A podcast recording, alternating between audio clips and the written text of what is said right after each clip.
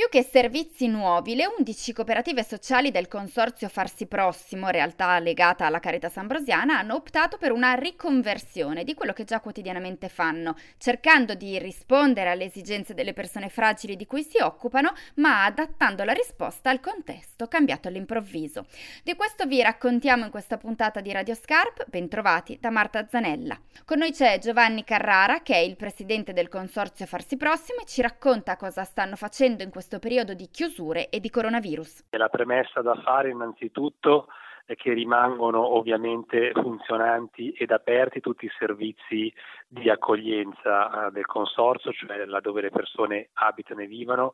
continuano ad abitare e vivono e, e vivere ovviamente. Eh, mi riferisco a, alle persone disabili accolte nelle comunità, alle comunità psichiatriche, per minori,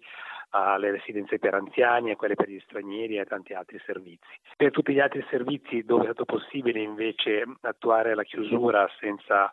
arrecare un danno troppo forte eh, alle persone utenti, si è attuata la chiusura ma si sono cercati anche di attivare dei servizi che in qualche modo venissero comunque incontro alle esigenze delle persone. Questo in diverse modalità nei diversi territori. Si va dalla consegna della spesa alle persone più anziane in difficoltà che avrebbero problemi nel raggiungere i luoghi dove fare la spesa e si metterebbero a rischio in questo momento, sono i nostri operatori che fanno la spesa per queste persone e la portano al domicilio. Questo avviene in diversi comuni, avviene ad esempio a Seregno tra, nella collaborazione tra il comune e la sociosfera, avviene sul territorio del nuovo millennio. Lo stiamo tentando di fare in maniera eh, direi quasi industriale, passatemi questo termine, eh, su Milano a partire dall'esperienza fatta con Coop Lombardia di due mani in più, ma cercando di farlo adesso in maniera molto più estesa in accordo con la stessa Coop Lombardia, ma anche con altri della grande distribuzione e del mondo cooperativo, quindi non soli, ma insieme eh, come cooperative sociali. Tutta l'attenzione ancora anche nella consegna dei pasti, un servizio che viene fatto ad esempio a Milano col comune e che a maggior ragione in questo periodo viene fatto e viene anzi implementato. Per i servizi che hanno chiuso invece cercano di mantenere i contatti e monitorare i bisogni a distanza. Vale per le famiglie con i ragazzi disabili, ad esempio, è il caso della cooperativa Nuovo Millennio di Monza. Anche la cooperativa Intrecci, che lavora sul Rodense, sta puntando sull'ascolto e sul sostegno per tutti coloro che in questo momento sono più fragili,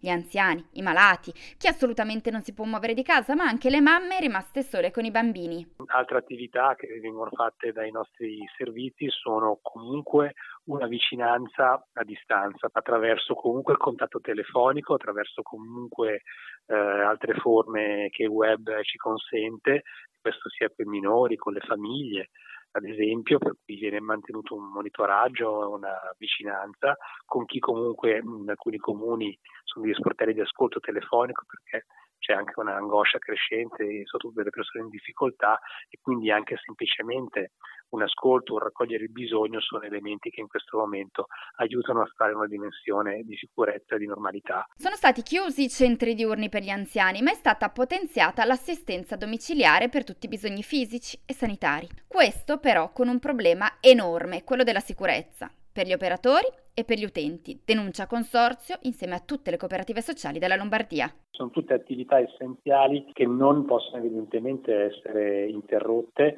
pena l'aggravarsi della condizione di vita anche in maniera fragile di queste persone, ma che richiedono in questo momento anche un'enorme delicatezza perché evidentemente ogni contatto, soprattutto con le persone fragili, può porle, esporle anche al rischio di contagio. E sotto questo profilo noi dobbiamo segnalare anche un'enorme difficoltà che noi, ma non solo noi, tutto il operato sociale sta affrontando, che è la drammatica carenza di dispositivi di protezione. Questo a tutela dei lavoratori, ma mi viene da dire anche e soprattutto a tutela degli utenti stessi che sono utenti fragili. Credo che una grande, c'è una grande difficoltà, quindi una grande difficoltà che ovviamente in primis affrontano i sanitari, che sono quelli in primissima linea, ma mi viene da dire quasi subito dopo ci sono questa tipologia di servizi